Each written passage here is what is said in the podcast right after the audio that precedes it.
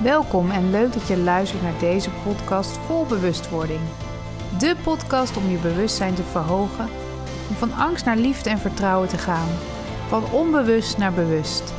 Dit is 100% bewust. Welkom bij de 22e podcast van 100% bewust. Vandaag ga ik het hebben over de familiesystemen, want dat is eigenlijk wat ik heel veel tegenkom tijdens mijn healing en wat ik eigenlijk ook doe bij de familieopstellingen. Het systemisch werk is eigenlijk een relatief jonge vorm van oplossingsgerichte therapie. Dus een oplossingsgerichte methode. En hij is eigenlijk uh, wel bekend hier in Nederland door Bert Hellinger, die dat heeft doorontwikkeld. En eigenlijk betekent het aan het licht brengen van dynamieken in het systeem van herkomst.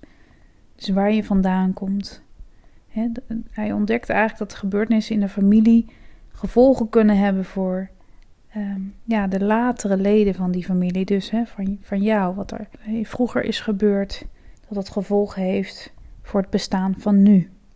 Want wat ik vaak tegenkom tijdens de healing, is dat toch wel de familiesystemen ook echt in jou zitten. En dat is ook wel logisch, hè? want je komt voort uit je ouders en die komen weer voort uit hun ouders en voorouders enzovoort. En dat DNA heb je meegekregen. En er zit ook energie bij. En die energie, hè, die raak je ook aan tijdens zo'n healing. Dus soms als je echt de diepte ingaat, kom je gewoon oude stukken tegen.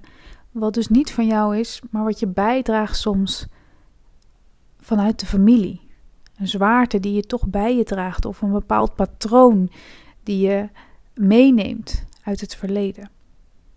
Het kan soms zo diep gaan dat je het zelf niet in de gaten hebt. Je voelt het wel, maar je hebt het eigenlijk niet helemaal door waar het nou vandaan komt. En vaak tijdens zo'n healing kom ik altijd wel weer bij de familie, bij het systeem waar je vandaan komt. Het kan dan zijn dat je bijvoorbeeld een, een moeder hebt gehad die heel angstig was. Of een vader die emotioneel onbereikbaar was. En dat kwam dan weer doordat de vader ook een ontoereikbare moeder of vader had. Of dat er heel veel is gebeurd in die lijn van de moeder, waardoor er angst is gecreëerd, zoals oorlog of andere dingen die daarin voorkomen. En bij zo'n familiesysteem kan er dus disbalans ontstaan. En in een familieopstelling kan je dat heel goed naar boven halen. Je kan die dynamieken heel goed zien als je zo'n opstelling doet. En als je zo'n opstelling doet, kan je ook oplossingen aanreiken, waardoor er weer rust en balans komt in het systeem. En dat is wat helend is voor degene die de familieopstelling doet. De vraagsteller heet dat. En zo ontspant het hele systeem. Maar er zijn een aantal dynamieken die uh, vaak naar boven komen, zoals uh, parentificatie. Het is een overdreven loyaliteit. Ja, dit betekent eigenlijk dat het kind um, de rol van beide ouders of een van de ouders heeft overgenomen. Dus de verantwoordelijkheid die de ouder eigenlijk heeft, neemt het kind dan over. En dat doet het kind omdat de ouder dat zelf niet kan, omdat hij misschien niet beschikbaar is emotioneel of fysiek, en niet, niet aanwezig is. Het kind komt dan eigenlijk op de ouderplek te staan in plaats van dat het echt kind kan zijn. Nou ja, het kind neemt dan eigenlijk veel te vroeg de rol van de volwassene op zich.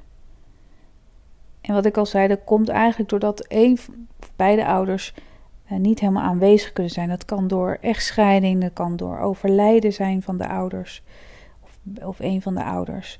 Of bij emotioneel onbeschikbaarheid en dat komt weer door het lot wat de ouders um, hebben meegenomen uit hun jeugd. Bepaalde trauma's die in de weg staan. En hierdoor gaat het kind dus voor de ouders zorgen. En het kind komt dan niet toe aan zijn eigen behoeftes.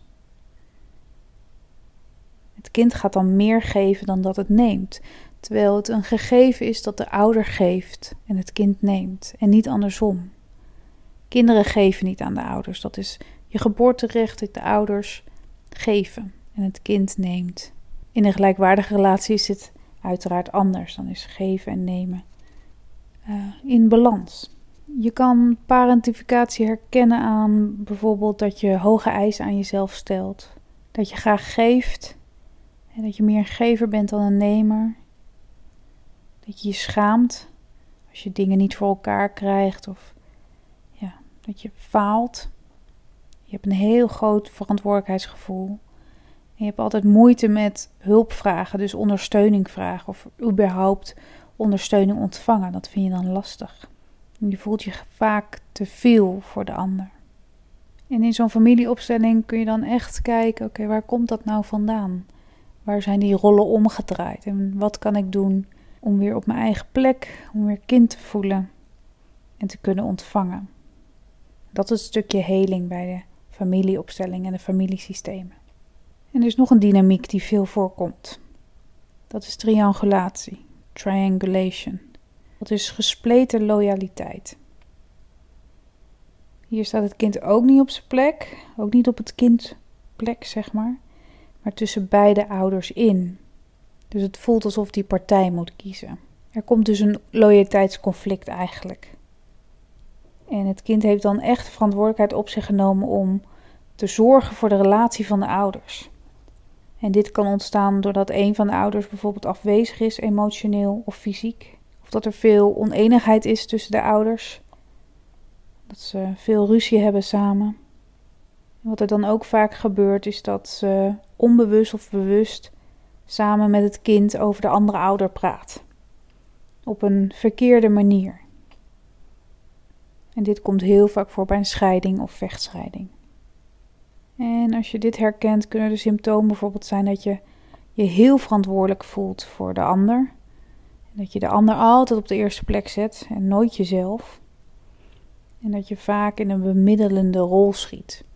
En dat je het veel wil oplossen voor de ander. En in zo'n familieopstelling kan je dus weer je eigen plek innemen hoe het voelt om dus kind te zijn en niet tussen je ouders te gaan staan. En dat zijn de helende gebeurtenissen die daar dan plaatsvinden in jezelf. Kom wel eens tegen dat er dan een angst in iemand zit, bijvoorbeeld de angst voor iets te verliezen of iemand te verliezen.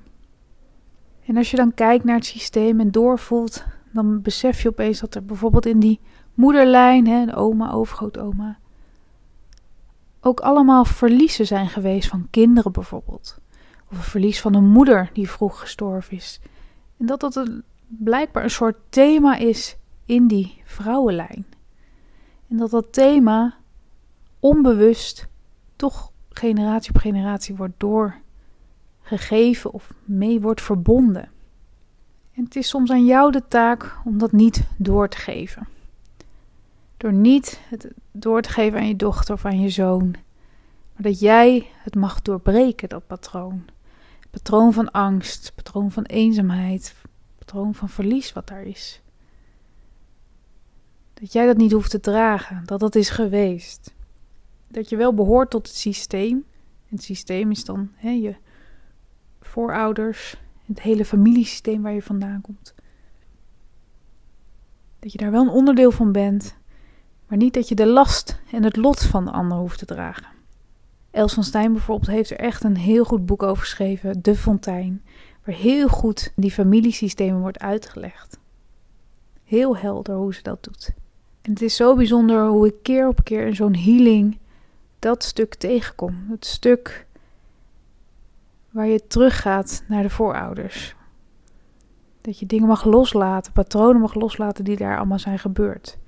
Want in de energie draag je gewoon alles mee wat daar is geweest.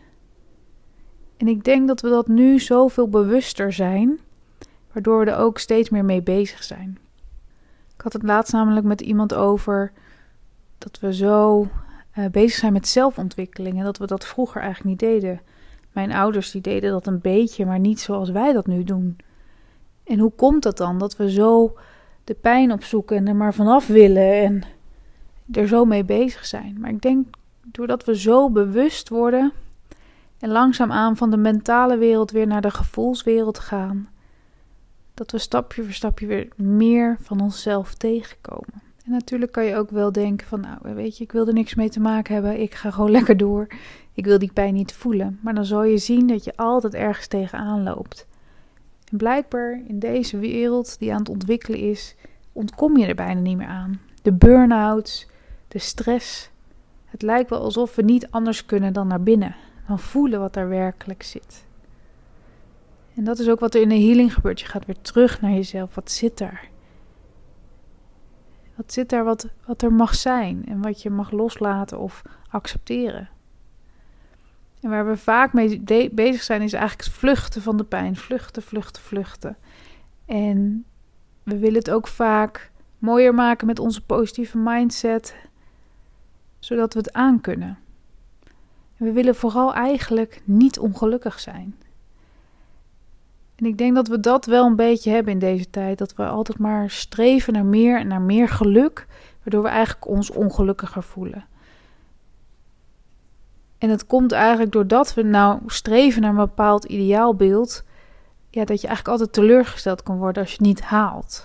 En vroeger waren de mensen niet zo bezig met misschien het geluk en nog gelukkiger worden, maar vooral met zijn. En ik denk dat dat, dat veel meer rust geeft. En omdat we zo bezig zijn met gelukkig zijn, ja, willen we gewoon eigenlijk niet die pijn voelen. Willen we alleen maar foefjes hebben en quick fix om dus gelukkig te zijn. En daar is positieve mindset een voorbeeld van. Nou ben ik geen tegenstander van positieve mindset. Maar wat Thiel Swan altijd zo goed zegt, is dat je. Uh, stel dat je in een gevangenis zit. Echt in een echte gevangenis met tralies. En je gaat daar een positieve mindset van maken. Dat betekent dat je dus de tijd in de gevangenis leuker gaat maken. Dus je gaat bijvoorbeeld de muren mooi schilderen. Uh, ik wil een zon hebben, dus je tekent een zon op de muur. Maar in feite zit je nog steeds in de gevangenis. Het gaat dus om het openbreken van jouw gevangenisdeur. En dat doe je niet met alleen positieve mindset. Dat doe je door te voelen, doorvoelen in wat er werkelijk zit, zodat je kan doen wat moet gedaan worden om dat los te laten, om die deur te openen. En dat is toch de angst voelen, het verdriet voelen, de faal, het falen voelen, alles wat je voelt, ervaren, voelen, benoemen. En dat het er mag zijn en dat je dan niet uh, gefaald hebt, maar dat je juist sterk en moedig bent als je dat doet. Vaak schamen we ons ook voor onze gevoelens.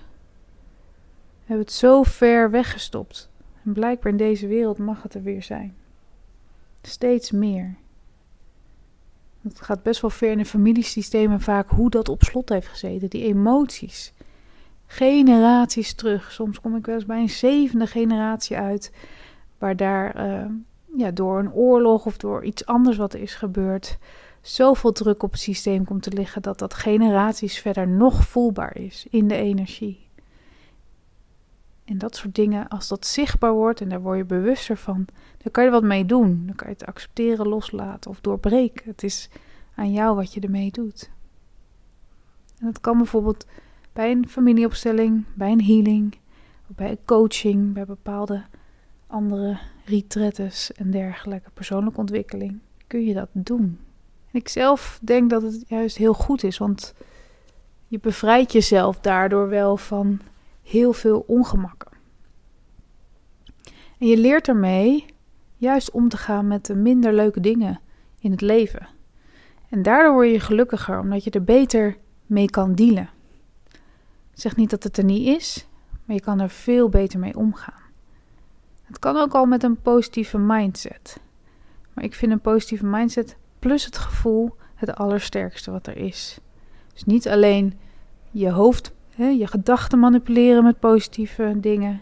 Maar ook echt je gevoel erbij halen. Wat is er nou werkelijk? Die twee dingen combineren zorgt ervoor dat je heel veel vrijheid kan ervaren. En vrijheid is vaak in het nu, in het moment. Gewoon zijn. Daar zit de vrijheid, daar zit het geluk, daar zitten alle emoties die er op dat moment zijn. En dat is elk moment weer anders. Het is zo mooi hoe dat in de healing soms zo wordt geheeld in het onbewuste. We noemen dat in de familieopstelling ook wel onderstroom. Dat daar dingen worden doorbroken, waardoor een ander zich toch vrijer voelt, gelukkiger, minder zwaar, omdat ze een stuk van de familiesysteem hebben losgelaten wat ze niet hoeven te dragen. En wat je dus ook vaak ziet in zo'n familiesysteem is dat je weer teruggaat naar je, jezelf als kind. En dat je kan zien hoe je bent opgegroeid en wat je hebt meegekregen. En dat je ziet dat er vanuit je ouders bepaalde dingen die je meekrijgt, bijvoorbeeld een angstige moeder, waardoor je zelf ook het vertrouwen een beetje bent verloren in het leven, omdat je moeder altijd heel angstig je hebt opgevoed. Ook al was je een heel vrij en blij kind, die angst van je moeder die heeft je toch gemaakt wie je bent. Dan kan je moeder misschien wel de schuld geven, maar je moeder heeft er ook weer geleerd van haar moeder of vader. En zo gaat dat door, wordt dat doorgegeven. En je moeder weet op dat moment niet beter dan dat ze dat kan. Het is aan jou wat jij er dan weer mee doet. Je weer verbinden met jezelf, met jouw kern. Want we worden allemaal geboren op een bepaalde manier met jouw ziel. En gaandeweg veranderen patronen en overtuigingen die je dan weer meekrijgt. Waar je wordt geboren en door wie je wordt opgevoed. Maar waar we eigenlijk allemaal naar zoeken, hè, we zijn altijd op zoek naar onszelf, is eigenlijk weer terug naar die kern. Die kern toen je geboren werd.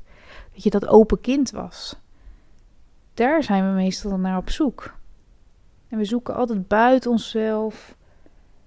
Naar mensen, naar dingen, iemand die ons gelukkig maakt, liefde. Of... Maar het zit al in onszelf. We hebben alleen laagjes opgeplakt. Van angst en verdriet en pijn. En zolang je die laagjes niet afpelt, kom je niet bij jouw kern, waar je zo graag naar op zoek bent. Naar die kern toe gaan betekent dat je soms ook naar je familiesysteem moet kijken. En naar jezelf als kind, wat daar is gebeurd. Of naar de trauma's die je hebt opgelopen. En als je die stapje voor stapje durft te doorbreken, wat soms heel pittig is, voor de een wat meer dan voor de ander, het ligt aan wat je hebt meegemaakt, dan zul je zien dat je steeds meer bij jouw kern komt. En je zal zien hoe meer je verbindt met jezelf, ja, hoe minder angst je creëert, hoe meer je vertrouwt op jezelf in wat je doet en beter ook keuzes kan maken voor jezelf. Dat je niet zo op zoek hoeft naar geluk, maar dat je gelukkig bent met de dingen die je ervaart en die om je heen zijn. Dat je niet meer zo zoekende bent naar wat je wil worden en wie je wil zijn. Maar dat je dat weet wie je bent en wat je wil zijn. Dus ga eens op zoek naar je familiesysteem. Ga eens kijken wat daar is gebeurd. Doe eens een familieopstelling voor jezelf als je merkt dat er toch iets is waar je tegenaan loopt, dat je maar niet je vinger op kan leggen. Dan is het misschien eens goed om te kijken, ja, wat is nou eigenlijk allemaal gebeurd in mijn familie? En wat draag ik eventueel nog mee in de energie van mijn familie? Dat kan heel veel bevrijding geven. Ik hoop dat deze podcast inspirerend voor je was. En als je meer wil weten over familieopstellingen of over de healings, dan kan je me altijd mailen op info.mirannabeuk.nl. En anders kan je kijken op www.mirannabeuk.nl voor meer informatie. Ik wens je in ieder geval een hele fijne dag. Bedankt voor het luisteren naar deze podcast. Leuk dat je erbij was. Wil je nog meer weten over persoonlijke groei? Kijk dan even op mijn website mirandabeuk.nl. Vond je deze podcast inspirerend? Geef dan een leuke review en abonneer of volg deze podcast zodat je niks kunt missen om van angst naar liefde en vertrouwen te gaan. Heb jij nu zelf een situatie waar je in vastloopt? Stel je vraag dan via mijn website bij De Bewuste Vraag. En ik zal deze zo snel mogelijk voor jou gratis beantwoorden. Bedankt voor het luisteren